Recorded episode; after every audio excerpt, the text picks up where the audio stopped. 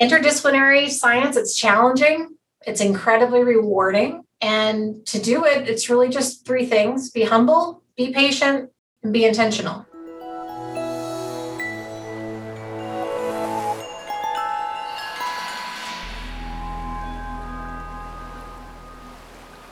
Welcome back to the Faculty Factory podcast. I'm Kim Skarupski. You've tuned in to the Triple H episodes, the habits and hacks from Hopkins. And on today's episode, I'm really excited to introduce you to Dr. Sarah Amend. Hi, Kim. It's great to be with you. Thank you for the invitation. I'm excited to share um, some ideas with your podcast audience. Well, thank you, Dr. Amend. So tell everybody who you are here at Hopkins and what you do. Sure. Um, I'm an assistant professor. I sit at the Brady Urological Institute, one of the original buildings of the School of Medicine, which is a really inspirational place to work. I have appointments in both urology and oncology. My lab focuses on understanding and ultimately trying to design strategies to treat lethal prostate cancer. The foundation of my research is really rooted in evolutionary ecology paradigms so that allows us to apply novel frameworks to really address these decades old questions in cancer biology. Right now, we're focusing on a particular transient cancer cell state, sort of has been rediscovered in the in recent years, um, and understanding its role in cancer. We call it the polyaneuploid cancer cell, or the PAC. Say, say that again. The poly what what what? The polyaneuploid cancer cell or the PAC. Oh my goodness! this is fascinating. So, lethal prostate cancer. Wow. What is the habits and hacks from Hopkins that can evolve from this area of science? Yeah, so some something that I think uh, many scientists, and especially um, speaking as a junior scientist, that we really lean away from is actually doing interdisciplinary science. I think if it's not something you're already doing, it can be daunting to start off with, um, but it doesn't have to be, and it can be really rewarding, um, and it can really drive your science forward. Can you pause a moment and just kind of orient us to what do you mean by interdisciplinary science? Yeah. Um, and and I, I, think it brings up an important point here, right? Is that interdisciplinary is such a buzzword right now, or cross-cutting research. And I think what many people think of is, oh, I'm a clinician working with a basic scientist. And certainly that is cross-disciplinary. But when I'm talking about interdisciplinary, I'm talking about different branches of science and moving outside of just the biomedical sciences. So, for example, my core group of collaborators outside of Hopkins. Um, so, of course, I have a very active research lab, but the people I'm talking about today is made up of a game theorist who's really the father of cooperation theory, a physicist who studies the physical dynamics of single cells and bacteria under stress, a geobiologist who is really interested in understanding hyperspeciation, like the Cambrian explosion on Earth using rocks and, and fossils an evolutionary ecologist who is the world's foremost expert on squirrel foraging, as well as a prostate cancer medical oncologist. Okay. And I sort of wear the hat of, of a cell biologist. Wait a second. Okay, wait a second. Uh, this, you just kind of blew my mind because I heard squirrels, I heard games, I heard geobio. Just let me just kind of reiterate this, make sure I didn't just lose my mind on this. You, Dr. Sarah Amend, are a cell biologist, an on your interdisciplinary team, a game theorist, a physicist, a geobiologist, an evolutionary ecologist. Did I get that right? Yeah, as well as a medical oncologist who has an active cancer or oncology. Yeah, let's practice. just throw in a medical oncologist. How in the world did you conceive of a team that is like, I need this, this, and oh, that might be interesting. How did this? I'm sorry if I'm like taking you off script here, but I need to know how did you put these pieces and parts together? Yeah, so I think one thing is important is that while it's really intentional to create a team, teams also grow and change over time.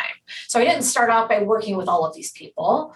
They each sort of worked with each other. Um, and uh, over time we sort of grew to really work together as a as a as a team together another thing that I think helps frame this a little bit better is to understand a little bit more of my background. Um, so, of course, I'm a cancer biologist now, but my background, my start in science was in plant pathology in growing plants in the ground in rural North Carolina, where I grew up. My summer job was working in a literal wheat field. Um, I monitored growth like with an actual yardstick. I looked for beetle damage, and at harvest time, I walked behind a combine. So, really, my whole worldview of how I view scientific problems is going to be a lot different from somebody who has wanted to be a doctor since they were a kid or um, had a great summer opportunity where they were working in a lab. That's just not where I came from.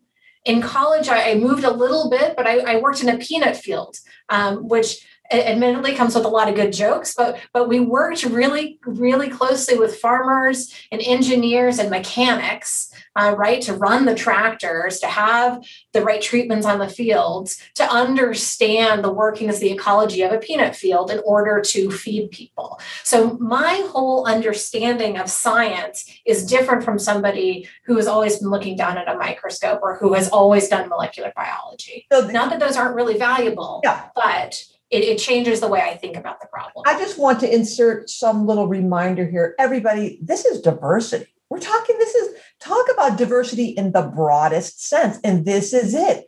This to me is so exciting. I have goosebumps.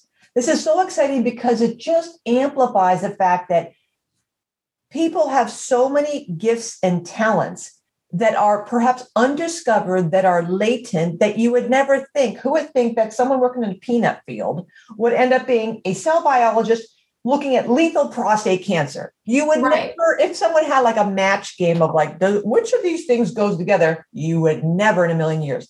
And geez Louise, if this example does not prove that all these hidden gems out there you don't know, and we have to have our eyes open for this being curious, being curious. Exactly. And, and I think I think you really named it well there, Kim. Everybody has something to teach us.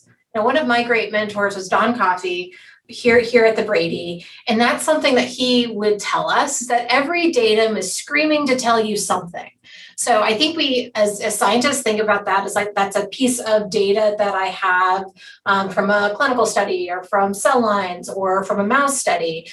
But people can provide that too. And, and if we really listen and really listen, right, with an open mind, that they have something that we don't know. Hmm. So, all of these people that I've worked with have a lifetime, have a career's worth of knowledge about questions I haven't even thought to ask. Hmm. And unless you're in the room with them or in the Zoom with them or or whatever, you're you are never going to be able to make that connection. I think something that is really difficult and intimidating about starting these types of collaborations is is how does it work right the, those that collaborative team I, I talked with you about uh, sits across two continents or at five institutions in three time zones so, how do we actuate this? Hmm. The, the biggest part of it is that we are intentional about the collaboration. The word collaboration itself, the di- dictionary definition is the action of working with someone to create something. So there's really important pieces there. Number one, you're working with them, that needs to be defined. And then you have to create something, and that's also de- defined working with somebody or with a group of people takes work, but any relationship takes work. For those of you who run labs, that takes work. Learning how to engage with students and, and your staff, learning how to engage with, with other faculty members. People with a clinical practice certainly have many, many, many relationships with their patients and with their colleagues. This can be even more different. I don't want to say difficult, but it can be a different type of relationship um, because we do have such different expertise and because we're not just working on the same hallway. Right. You can't just walk down and say, Hey, I had this idea. So it needs to be more prescriptive than it uh, sometimes feels like it should be. Mm-hmm. Most interdisciplinary collaborations break down because they aren't formalized or because there isn't a shared set of core values. And that's sort of something that I'd like to touch on today a set of core shared values. And I think this is going to be incredible, and I cannot wait to hear this because I'm I'm reflecting on interdisciplinary groups and experiences I've had over the years. Where, as you kind of said, it's really important to to define this accurately and fully because we can say, well, I've got this this you know interdisciplinary group, and I do this all the time. Work with people from different fields or specialty areas or institutions or degree backgrounds.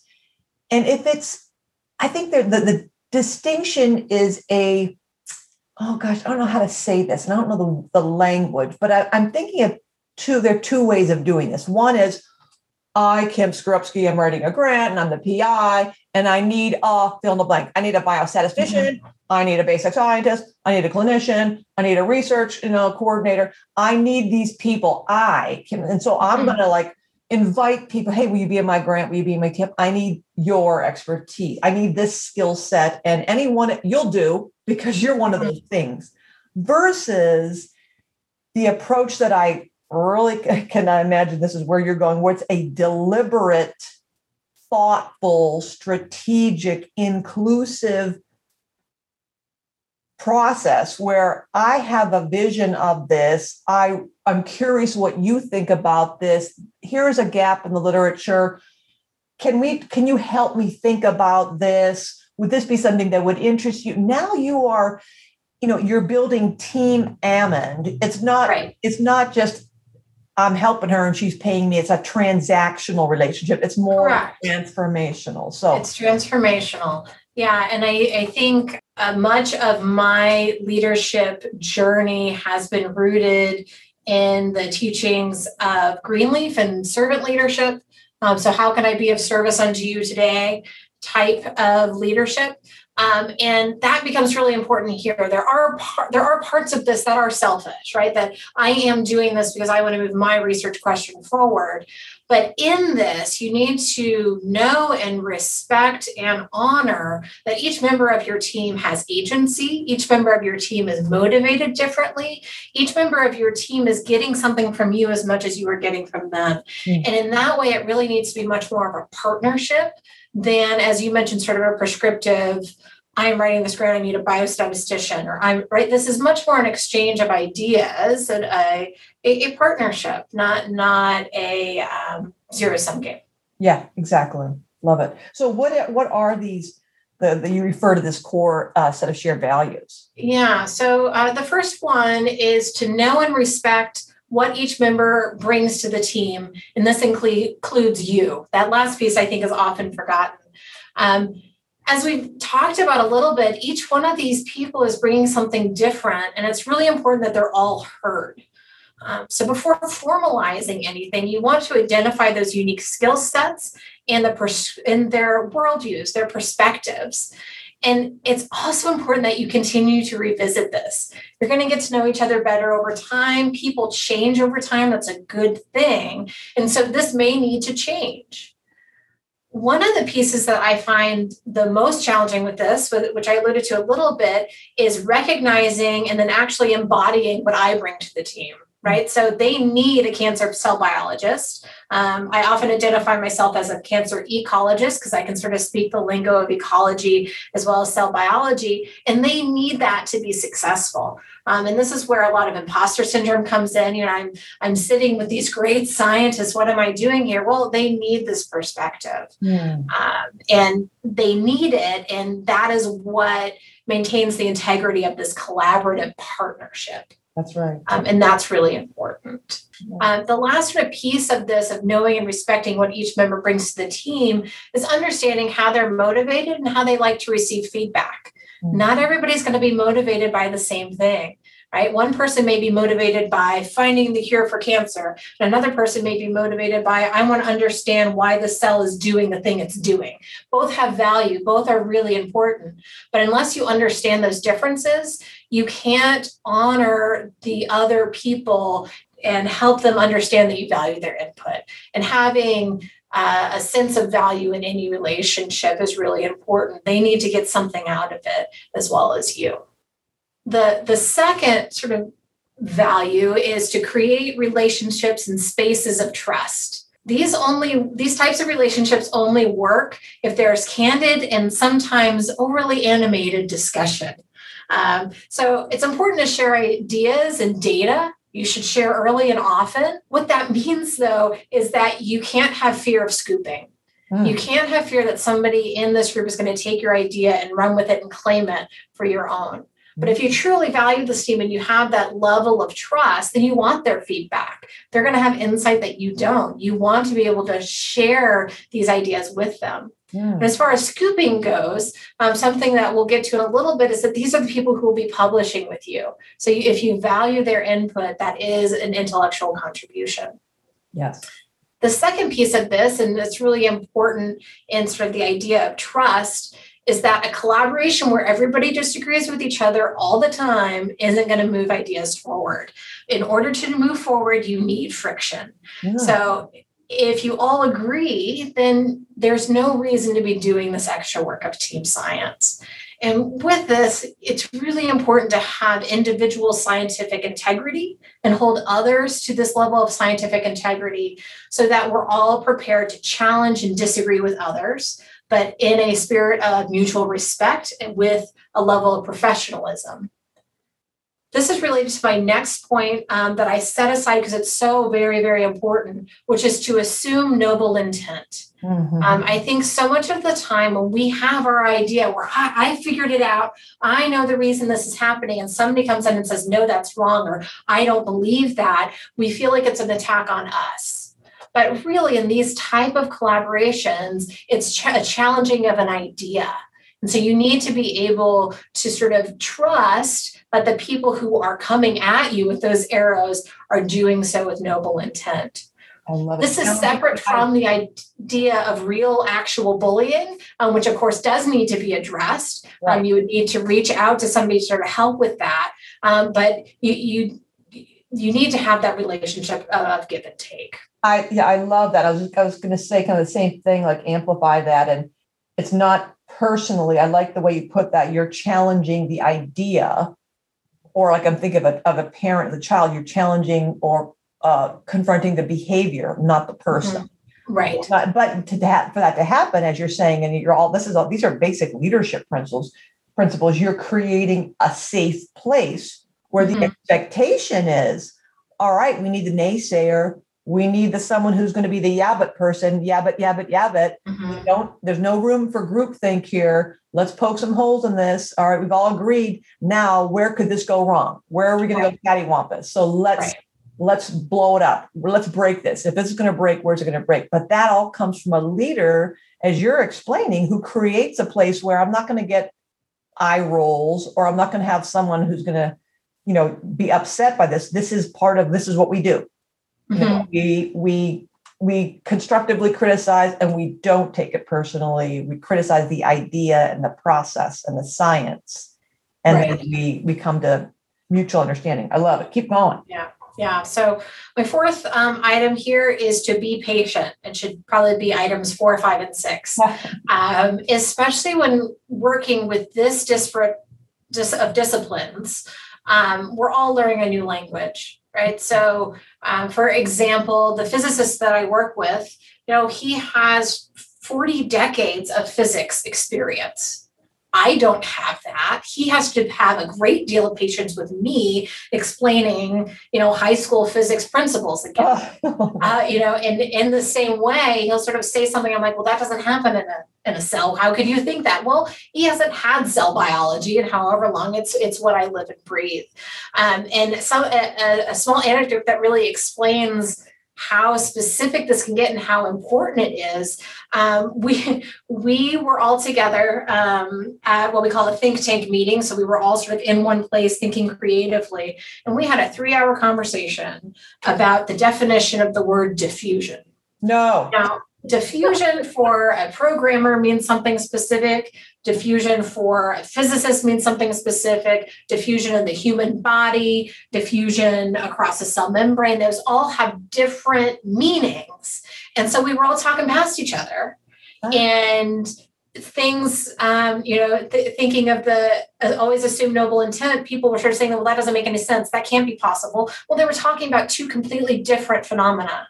So it took us a while to all come back together again and say, okay, this is first you have to identify what the problem is, and then you have to be patient enough to actually walk through. And everybody needs that level of patience. Mm-hmm. Once we understood each other, we could really move forward but it we had to take a step back and say what is our gap here? What is this challenge? Let's, yeah the basic communication. Let's make sure we all agree what this word means. Exactly. And, and, and, it's like mind numbing and i'm like really? Really? We got to do that? And then we'll go through the exercise and i'll be like oh okay kim good right, yeah. of course we just had six different definitions of this and i'm like mm-hmm okay yeah. got on the same yeah. page um, and and that comes up more frequently, I think, than I at least expected. Um, and then the the last sort of uh, big value is to be humble and listen generously. Um, so part of this means to be present. I think this is much, much harder um, as we've sort of entered into this world of video conferencing and Zoom. Um, but when you are working with any group, but specifically thinking about your team, don't simultaneously be checking email, put away your phone, be present, be there. If you were going to give them an hour, give them the full hour. The second piece is that this type of science only works if you have an open mind. So listen with curiosity to learn, not just to think about how you're going to respond to what they're saying. Right. Um, we have to listen. That person, as we talked about before, that person sitting across must know something we don't, notice something we haven't. It doesn't mean not to speak up, you have to, but to actually be open and still enough to receive that information is something that you have to be intentional about and to sit and say i don't know can you teach me mm-hmm. and that's a really hard thing for us to kind of relearn oh so important and just so valuable that that's a, a lesson that is cross has so many cross implications of listening to understand not listening to respond mm-hmm. and listening for curiosity not only of what the person is saying but what they are not saying. Right. And that's right. that is intentional you know listening. I love i've been doing a lot of coaching training and a, co- a coach named ellen moore i don't know her personally but is is uh, given credit for saying having this acronym wait and i have it like on a sticky note in my monitor wait w-a-i-t and it stands for why am i talking Mm. so as a, as a coach, and because I'm an extrovert and we think we talk to think, I constantly have to remind myself, you know, slow down, listen, you know, listen, listen, listen, not as you say to respond and to be able to show, well, look, how, watch, watch how smart I am. Mm-hmm. But really listen with as uh, Sarah Amend's daughter said, listen with your face, mommy. I need you to listen with your face. Mm-hmm. Mm-hmm. Pay attention. Love it. Yeah. Um, so something that we haven't touched on, and I, it's really, really, really important with this is how do we actually make it happen, mm. right? So I mentioned we have all these different disciplines. Okay, now we have these shared values, but we are across two continents. We are at five institutions. We're at various career stages. How do you actuate this? How do you form a team and remain a, a collaborative inter, interdisciplinary group? I, I, think that there's value to sort of catching up with somebody every once in a while, looping them in. But That's not the same thing. That's not what we're talking about here. So there's some practical um, tips that you can use to actually move things forward. Love it. The first one is to have a plan and to set a goal for the collaboration. So if you are the person bringing the people together, why did you bring them together? Um, if you are a member of that team, but perhaps not the one who brought it together, why did you remain there? Be specific, write it down. Most interdisciplinary science falls apart because it's not formalized. Oh. The second thing is that face time matters. You have to make it a priority, and it has to be a priority for everybody in your group. This is another time where you need to make a plan. A simple agenda to get that ball rolling can be really critical. And sometimes that can be easy as, hey, Kim, can we revisit that idea? You talked about that last time and then name what it is as a jumping off point. But you have to get it started. You, you sort of have to prime the pump to get everybody going again. And whenever there's a lull, you should always be ready to share a paper or piece of data. I keep a folder on my um, desktop now that we're in this world of Zoom that sort of has a backlog of things that I want the this group of people to talk about, or I want their feedback on, or I want to know what they think. And so whenever we don't have something, I can always go there and say, "Hey, what do you think about this?" Oh, that's really that's a really um, talk about a nice applied practical tip there as a leader, and I imagine you're sending an agenda ahead of time and always having that kind of go to file folder where mm-hmm. cool, interesting stuff that you can't get to right now, or the file folder in the Outlook email inbox. That This is where the cool stuff that to do later on. Yeah. That says, you know, let's talk. Let's just noodle this around. Let's just yeah. this a bit. Yeah. Love yeah. it. And so it, what works for our team here to get that really critical face time, we have weekly standing Zoom meetings every Tuesday at nine. I'm always busy because I'm talking with this great group. Um, outside of that time, we have really active email conversations. Um, and then once a year, we have an annual in person meeting, sort of that think tank meeting where we all come together at one institution and think hard um, about whatever it is that, that we're working on at the time. Wow, that, that sounds like almost like a little mini conference where that's a dedicated that's on everybody's calendar and the yeah it's it's a little it's a little tiny conference but but yeah um, and and typically everybody at least makes an effort to make it um, our international members sometimes have a harder time we obviously haven't met this year um, but it's really it, it to have that in person more informal time i think is really important yeah. Um, the the other piece here is that the always be pending rule applies. So always be pending manuscripts, always be pending grants. Um, so you should always have something going. Um, and so we're always working on the next paper, whether that's driven by the team as a whole or whether it's an individual group. Um, so, for example, one of our members, grad students, is working on a project that we are all sort of pitching in on.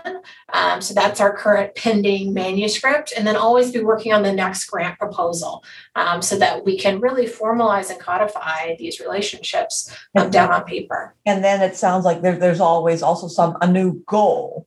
It's exactly it's always something to be excited about, keeps the momentum going.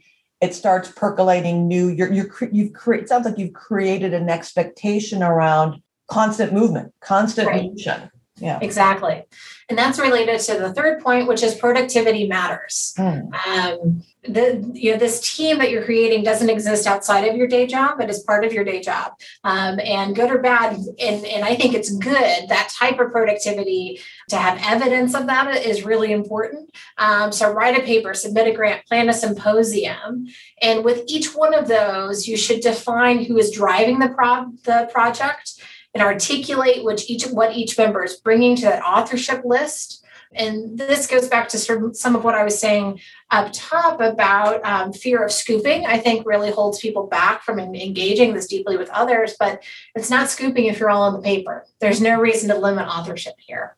Yeah. Um, and it there may be times when not everybody wants to be on a manuscript. Remember that there are going to be conflicting ideas here, and that's okay. Um, again, remembering assuming noble intent and the expectation that everybody will maintain their own scientific integrity. Right. Not everybody needs to be on every manuscript. Um, people's interests and intents will will ebb and flow over time, and right. that's okay the other really great thing that we've done with, with our group so manuscripts we've submitted grants. We also sit on each other's uh, thesis committees for our grad students. Um, so that again sort of co-mentoring really allows us to codify um, some of those relationships. Um, that sounds like obviously that is a built-in way to continue the the tradition of interdisciplinary science. So now you're exactly next exactly. generations of this is how this looks, this is how this works. Right. And and how to practice it. And um, this isn't something I think we are often taught in graduate school or medical school is, is how to do this. Um, the fourth piece is that not every relationship works and that you need to be generous with yourself and, and have enough grace to know that that's true you don't have what they need or they don't have what you need and it's okay to say no it's okay to leave a group. Um, sometimes this can look like a one member of your committed team asking to have their name removed. That's okay Um, other times it will mean that after an initial meeting, you say, you know, this is, you do really interesting work, but it, we, we don't have that synergy. And that's okay. Um, you may have a positive point of intersection down the line. So don't burn bridges, but sort of know that that it's okay that these relationships change. Yeah, fit, fit. Uh, there are different seasons of life and seasons of exactly. career. So you're right, maybe not now, but maybe later. But I think it's critical because I was hoping at some point you were going to get to this is the idea that sometimes relationships come to a natural end and that can be a harmonious end or a mm-hmm. is it disharmonious or unharmonious you know discordant i don't know yeah uh, yeah. discordant and where you're like oh and that's where i think i'm imagining some people listening to this that sounds like well dr sarah amend has kind of has it all figured out but i've been in situations where there been there has been some ugliness and there has been some scooping and there has maybe been an element of betrayal. So like you know the bad egg in the group who kind of yeah. it. So I, I was wondering if you're going to address that in terms of not every relationship works. Yeah. So so um the easy I'll, I'll start with the easy and go to the hard.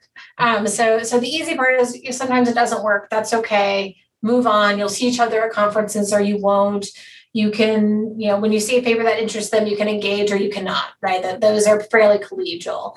Um, there are times where you will have somebody that scoops you, right? So some of that is like any relationship, you start small and you build bigger. There is also, I, I was scooped um, I had a graduate level in, graduate school. I had a big paper that was supposed to come out in Nature, and and was scooped. And needless to say, I ended up publishing in PLOS One, and it was okay. And it was largely, we think, because we shared this critical piece of data. And at that point, you have to make a decision of what type of a scientist do you want to be and there are shades of gray in there um, and i think that there is value and integrity of being somebody who works with their close group of people and that's sort of it.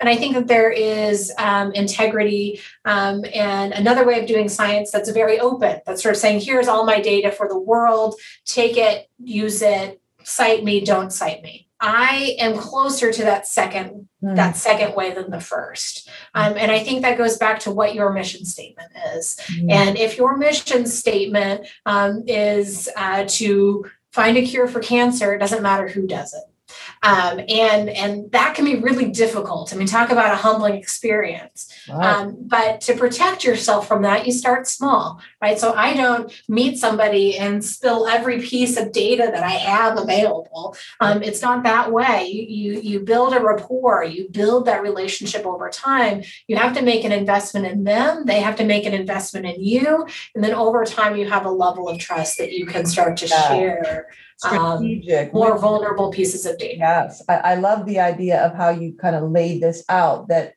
you don't just kind of blah splay yourself open. Someone who has wisdom and discernment will uh, seek the counsel of other wise people and say, "I'm about to meet with Dr. Sarah Amend. You know, can you?" Clue me in on how she likes to get information, how she likes to make decisions. I'm kind of going to have an ask here. I want to how would you what is the experience working with her so you get collect your data points from people and then again very strategically thoughtfully back and forth and, and that does not mean that that is a fail safe way of going and it's going to all work out perfectly i too got scooped i shared this before in the podcast where i presented my research at a my national conference and long story short, it was like I presented my research on like an N of say three or 5 mm-hmm. and a very famous person in my field within a year and a half turned that N of five into the N of 50. And he published because he had a big shop of people. I was mm-hmm. a shop of me, Kim Skarupski, you doing a postdoc, and he turned it into the huge paper in our premier journal. I was like, oh, but wait, I I was the one, and that's why he was talking to me at the conference. Yeah. And no fear, no fear. But eh, he did a better job of it because he had the tools. And so it is what it well, is. And, and the other part of that is the, I think, the learning point of what type of scientist do you want to be? Do you want to be the scientist that says, hey, Kim, I want to do this, or I'm working on it. Can we partner together? Um, can can we form this collaboration of trust? And that's really going going back up to what we were talking about earlier is really establishing that relationship in that space of trust has to come first. Yes. You have to show that you value ideas. You have to show that you value their input and uh, enough that they're willing to share with you as well right? This isn't just me downloading a bunch of data to these other other individuals. It, right. it's a give and take um, and there's an understanding of confidentiality there that they aren't going to say, hey, well, um, I'm going to go talk to Joe over here and give him all your stuff. Well, that's not the relationship that we've established, but that does take time. That yeah. is a commitment. And, and then lastly, um, how to find these collaborations. So where do I start? Okay, I want to do interdisciplinary science. How do I do it? Um, how I find collaborations is by following the science. Um, so if you have a research problem and you don't know what the right question is to ask, or you don't have the right tool or the right expertise, then go find somebody who does.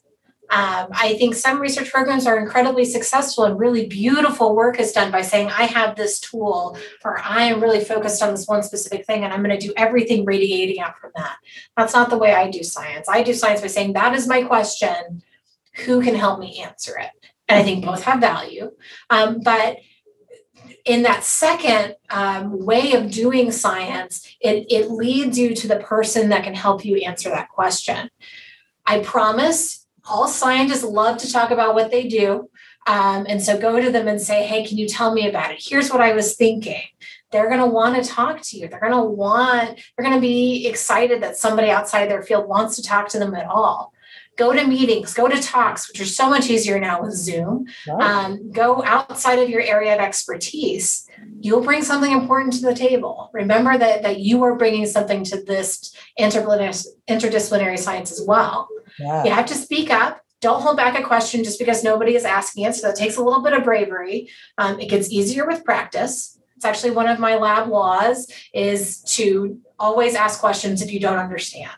Um, people will, will clarify. People are, are more patient and have greater grace than what I think we give them credit. Especially, you know, based on what you said earlier, that when someone's talking and you may have this kind of question, but you, you're making assumptions that, well, maybe, I'm, maybe I'm the only one who doesn't know this. But then you say, but, you know, can I just pause for a moment? Can would you please clarify what you just said about this? Because this word system or you know disintegration whatever the word we said makes it means this to me. And then they go oh my gosh i'm so glad you asked me that. No. And then six of the people go oh i didn't think it meant that. I, I thought we were talking about this completely different thing. It's it, so critically important. Right. it's so critically important. Last thoughts here. Yeah please. Interdisciplinary science it's challenging.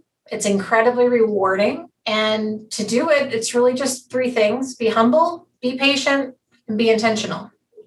Humble patient, intentional. Ooh, you definitely are living, breathing proof of the servant leadership model. And I I cannot tell you how rich this is. I have every expectation that I'm going to get emails from people saying this episode has been phenomenal and they've listened to it more than two times because there's so much rich content here. I I can't thank you enough. I'm so excited by all this, Sarah. I kind of feel like I want to wrap things up, but if people don't want to hear me, just replay the listen to this again, folks. Wasn't this incredible? Dr. Sarah Amend, I really want to uh, thank you so much. This has been terrific. Folks, I hope you join us next time and tell all your friends about the Faculty Factory. Sarah, any any uh, goodbye? I'll let you kind of like take us out yeah, just keep doing great science. Thanks, everybody. Thank you, Sarah. Bye, everybody. Thanks for tuning in to Faculty Factory Podcast. The mission of the Faculty Factory is to build and support a community of leaders in faculty development who share tools, resources, wisdom, and encouragement in service to our faculty members, schools, and institutions. We encourage you to go to facultyfactory.org to find out more. Get in touch with me, ask me any questions. Maybe you want to be interviewed on the podcast. Thanks for tuning in to Faculty Factory Podcast. We'll see you next time. The Faculty Factory podcast and website is sponsored by the Johns Hopkins University School of Medicine Office of Faculty. For more information, visit facultyfactory.org.